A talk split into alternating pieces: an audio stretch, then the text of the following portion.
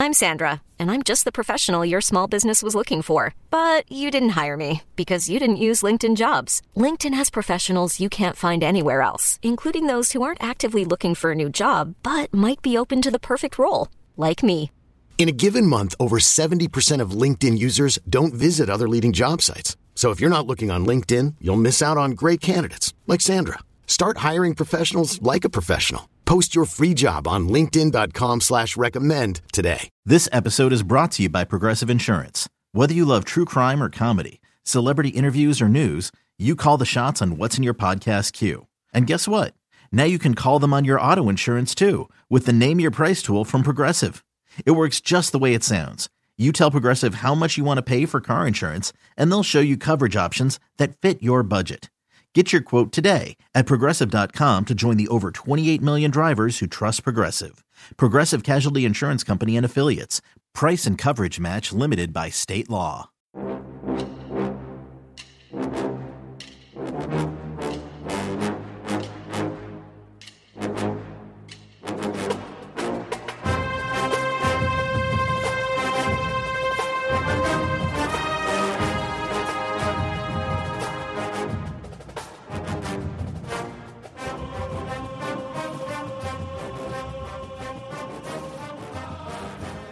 Good morning, Bucknutters. Welcome to the Bucknuts Morning Five here on Friday, March 24th, 2023. I am Dave Biddle. I am very happy to be joined by Jonah Booker.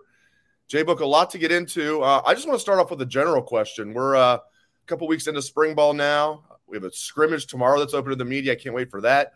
What has piqued your interest the most? I know it's still relatively early, but what's piqued your interest the most from the Buckeyes spring practices? To me, Dave, it's the defensive backs, especially the cornerback position. I'll start with Denzel Burke. From all indications, he's having an outstanding spring. I mean, the first couple of days of uh, spring ball, the coaches went to the podium and said Burke has got his hands on more footballs so far in spring ball than he did all of last year. You listen to the coaches, and they said that he was an absolute beast uh, during the winter workouts. You could tell that he's kind of changed his mentality so whatever conversations that he had with that coaching staff post the season, it sounds like Denzel Burke is poised for a, a bounce back season, Dave. So to me, that's outstanding news for this defense because they're going to need him. Uh, whether you like him or not, he's going to be a starter. Uh, and so then I'm going to look on the opposite side of him, the Ole Miss transfer, uh, David Igbinosun he comes in with a, a, an attitude, Dave, that I think was missing from the secondary. He brings a level of aggressiveness out there. He's a big corner. Uh, he's not going to be afraid to compete with these guys. And if, if I if I I would be lying if I would say, hey, I, I wasn't smiling a little bit once they once they showed a clip of him getting his head around and finding the football because that's been something that has been missing from this secondary for years now. So to me, just getting two corners playing at a high level in the spring so far is big. Now, can we get Jordan Hancock going? Can we get Jyaire Brown? Some of those younger guys. You got Jordan Matthews there. Uh, so you're starting to feel just a little bit better about the cornerback position once you start getting news that Denzel Burke has been dialed in for the last several months. No flying squirrels so far in spring. No flying squirrels. So no flying hey. squirrels. love that. I love that phrase. Well, I don't like it when my guys are doing it, but I, I, think it's funny when you when you drop that phrase. All right, let's get into great points by the way uh, about, about the corners. Igbinosun was a hell of a get. I mean, six yeah. foot two corner, as you said, with speed and attitude and toughness. I, I just absolutely love that kid. Um, and you're right. I mean, Denzel Burke, eh, from all accounts, has been balling out during spring, so that's great to hear. All right. Um, got a chance to meet with the offensive linemen and the defensive linemen yesterday, including uh, we got to meet with Justin Frye and Larry Johnson. Let's start with the O line. Obviously, center and right guard, you know, are you know big stories. it sounds like Carson Hinzman's making a move at center. Um, also, Victor Cutler's battling there. You know, the transfer from Louisiana Monroe. At right tackle, it's interesting. Zen Michalski and Tegra Tshabola uh, are rotating there. Um, kind of break down what you're you're seeing from the O line. Are are you confident? Are you uh, wait and see mode? Are you lacking confidence? Where are you at with this O line? Yeah, just you know, interacting with a lot of Ohio State fans on Twitter. The O line is uh, one of the major concerns uh, for a lot of people. I can understand that, but I'm bullish, Dave, because I believe that Justin Frye is an elite coach. I, I truly believe that Frye will have that offensive line playing at an elite level. Once game one come around, he will have those boys ready to go to maul people. Uh, you mentioned, you know, the interior. I feel really good about the interior, guys. I think that's going to be uh, out, obviously a position of strength, especially with Carson Hinzman stepping his game up. He's a former high school All American. You look at, you know, your other two uh, interior guys are coming back with experience. To me, it sounds like Dave that Carson Hinzman is going to lead this from wire to wire as far as that position battle. Vic Cutler coming in, I think it's taking him a little bit longer to adjust to playing at this level of competition coming from was a, a, Louisiana Monroe, one of those Louisiana schools, I believe. Yep. Um, and then you look at the tackles. You know that's that's going to be the big question mark.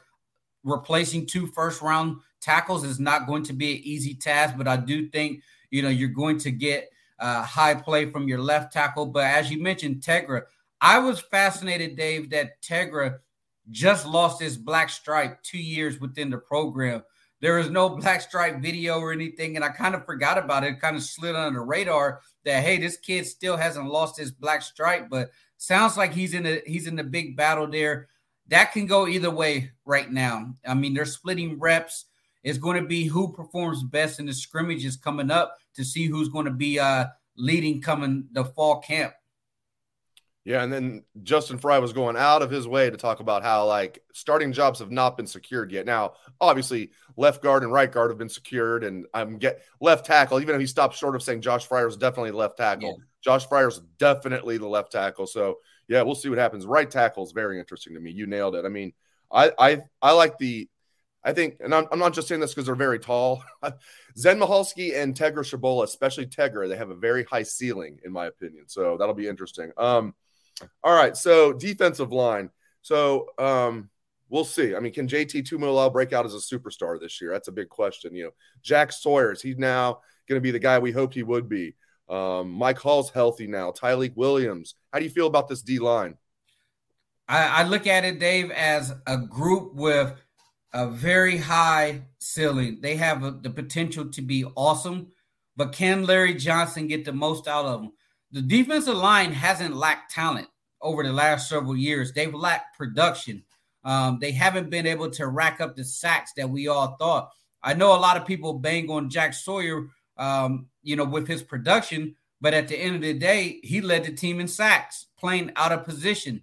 So that right there tells me that he's poised to definitely have a much better season with his hand in the dirt at the defense end. I know you guys talked to Larry Johnson yesterday. Larry said he made the recommendation to Jim Knowles to move, uh, you know, Jack Sawyer back. He basically said, "Yeah, that little experiment was cute and all, but this kid, he he belongs with his hand in the dirt, getting after the quarterback. We have some other guys that can play the jack position if they want to go that particular route. JT, I need a little bit more from him, Dave. He had, you know, he had a solid year, sophomore year. Now it's time to go. Now it's time to put it together. Instead of having one monster game, let's have a consistent season. And then you look at those younger guys. Larry said it's time for those younger guys to really step up. Your Caden Cor- your Caden Curry. You look at Omari Abor. That kid is huge. What he put up like put on 19 pounds in the offseason. I saw pictures of him and he looks like an absolute monster out there. And then obviously you got your speed rush guy in Kenyatta Jackson who also put on about nine to 10 pounds in the off season. So you're you're feeling good about the younger guys getting their bodies right. Now let's go ahead and turn it up on the field. We need to have a solid rotation of guys who's going to be able to help to get after the quarterback. But as far as the interior guys, it's Tyleik and Mike Hall all day. That one-two punch has the potential to be one of the best in college football. But can we get some Hero Kanu, some of those younger guys in there to really provide some depth? So you're not asking Mike Hall and Tyleik to play 70, 80 snaps a game. We obviously want them to play more, but let's make sure that those guys are healthy come Michigan time.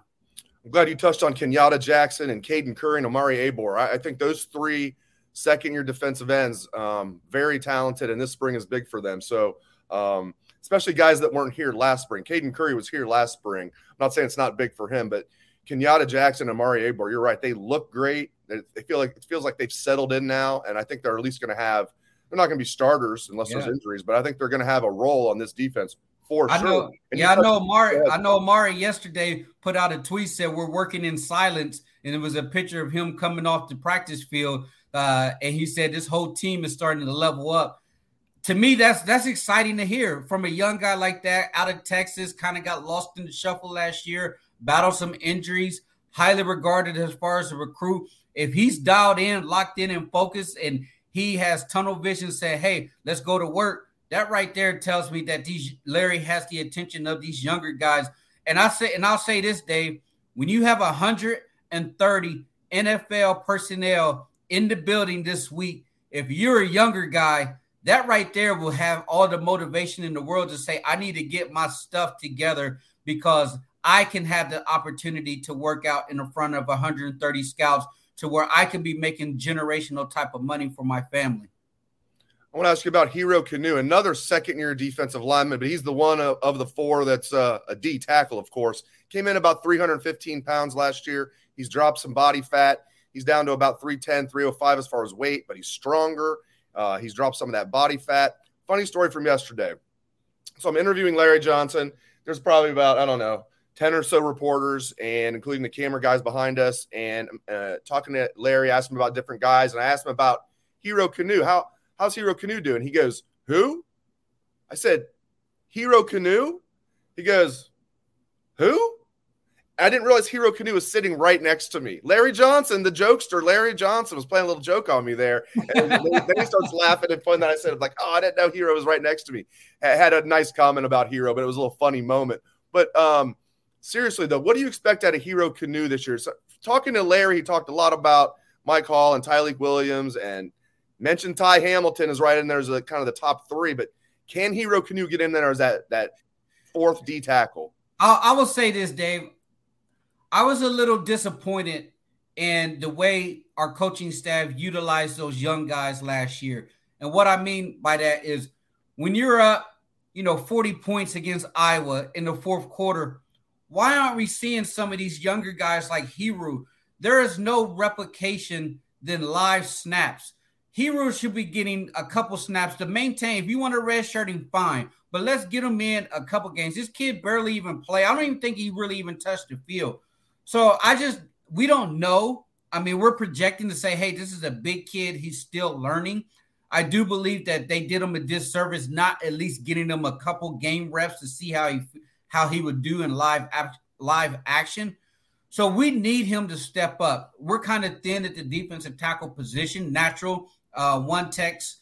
So hopefully that Larry can coach him up. I know it's going to be a learning curve for him um, coming in because he hasn't played football for a very long time. So just getting him in the program, getting him accustomed to how you need to handle your business as a college professional. That's something that, you know, took him a little bit more time. So let's see, Dave. I mean, we're all projecting right now when it comes to him. I think he should be the fourth guy in there, but we definitely need to have a solid four man rotation at that defensive tackle position. All right. So when Jim Harbaugh first arrived at Michigan, I'm like, well, here, here we go. Like he, they're going to be recruiting the state of Ohio like crazy, but they really didn't. And it wasn't like, um, it wasn't just because uh, they knew Ohio State would out recruit them. I didn't, I didn't feel feel like they were even trying to get like the second tier players from Ohio that Ohio State didn't want that were doing well at like Cincinnati and and Kentucky and places like that. I'm like, what is Michigan doing? That was the lifeblood of their program for a long time. Jim Harbaugh is from Ohio. Desmond Howard from Ohio. Charles Woodson from Ohio. Could go on and on and on. Um, now they're recruiting the state of Ohio really well. What's going on? Is it, it, do you think it's as simple as they finally beat Ohio State two straight years and now they're making inroads in Ohio? Are they trying harder? Combination of factors. What do you make of Michigan recruiting the state of Ohio better? You look at Michigan, Michigan, and they have a lot of momentum with their program. They feel emboldened to come into Ohio and try to test Ohio State with the top recruits. Now, don't get me wrong, Ohio State's going to get theirs. I do believe the Glenville quarterback and Aaron Scott; those are must uh, get guys because if they if they don't get land those two kids, all hell's going to break loose with the fans when it comes to talking Ohio State recruiting. But if you're Jim Harbaugh, it's a smart tactic. Going going to the state, um, identify some guys early, offer them early, maybe a little bit earlier than Ohio State wants to and force their hand. That's not a bad strategy by Jim Harbaugh because you know those two wins that they have right there. You know they took it to Ohio State, and from what we've read on on the boarding house, you know Ohio State or Michigan is starting to feel like they're getting a much um, I would say a much arms out approach as far as coming into the state and recruiting the top kids because you look at Urban, you look at Tressel, Michigan came in and dabbed in here and there, but pretty much the gate was locked. Um, you look at the Marshall kid, it was a loss. I mean, I know people want to spin it, but that's probably what the first guy in 20 years that Ohio State and Michigan both want that Michigan won a recruiting battle on. You look at the tackle that they just landed. We're going to look back three years from now and say, hey, was that a misevaluation by Justin Frye not offering that kid a scholarship because Ohio State had an opportunity to offer him? He had been on campus and to camps numerous times, and Ohio State decided, hey, I want the um, Armstrong twins um, instead. So that's a that's an evaluation right there for Justin Frye to say, hey, I thought those other guys in the state were better than the one that went to Michigan. But at the same time, you got to respect what Michigan has done with uh, Sherrone Moore. He's been they've been outstanding up front. So if Michigan is evaluating this kid and saying, "Hey, we think he can be a player here at Michigan," then it's just something that you have to take pause on and say, "Hey, it's going to be a situation who was right, Michigan or Ohio State, when it comes to that evaluation." But I don't think Michigan's coming in and invading Ohio like the perception is out there right now. Yeah, they got the kid uh, from Cincinnati, the running back. If Ohio State can bounce back, land a Texas kid whose family from Cleveland has family from Youngstown, then I call it a win for Ohio State. But Tony Tony Alford, make no mistake, he needs to get two running backs this cycle. Yeah, Jordan Marshall's ranked very high at a Moeller, um, as you mentioned. Now Ben Roebuck, I don't know why. I don't think people are freaking out about it. I don't. He's a three-star kid. Now maybe he'll end up being very good. He's big, um, as you mentioned. He's teammates with the uh, um, the Armstrong twins. So um, I think if Buckeyes get the Armstrong twins as expected, they would take that. Yeah. Uh, Roebuck, maybe Roebuck's underrated. I don't know. He's six foot seven, 320. He's a big kid, but he's only a three star. I mean, I think if well, he was going anywhere else, Ohio State fans wouldn't care. Yeah. It's like, oh, he's going to Michigan. He must. What's some, yeah, some rankings got him four star. I mean, but you look at you, you look at you look at this situation, Dave. How many times have Justin Frye been up there to St. Ed's to look at the Armstrong twins? So obviously he's talking to the coaches up there to say, "Hey, we're looking at this kid. He's been to camp. There's been some some chatter out there that they didn't think this kid uh, was athletic enough or what they're looking for out of their tackles. Now that's why I go back to say it's an evaluation. If Ohio State, you know, turns out to have a misevaluation, it's not a recruiting miss. They never actually offered this kid. It's just going to be an evaluation miss because they just deemed that he wasn't good enough to play here. Um, but at the same time, Dave, if you're Michigan, this is what you want to do. You want to battle in Ohio for the top recruits. I know Ohio State has said they want to have a more regional approach. My only gripe is hey, make sure that you're starting that evaluation process just a little earlier for your in state and regional guys because right now it's all about hey, who offered me first? Uh, you know, who got to the evaluation process quicker. If you're Ohio State, just pull the trigger a little bit early if you have some conviction that this local kid may be able to play here. Great stuff as always from Jonah Booker. Really appreciate it, Jay Book. Coming strong as always. Thanks to Jay Book. Thanks to all of you for tuning into the show. We appreciate it very much. Hope everyone has a great day and a great weekend.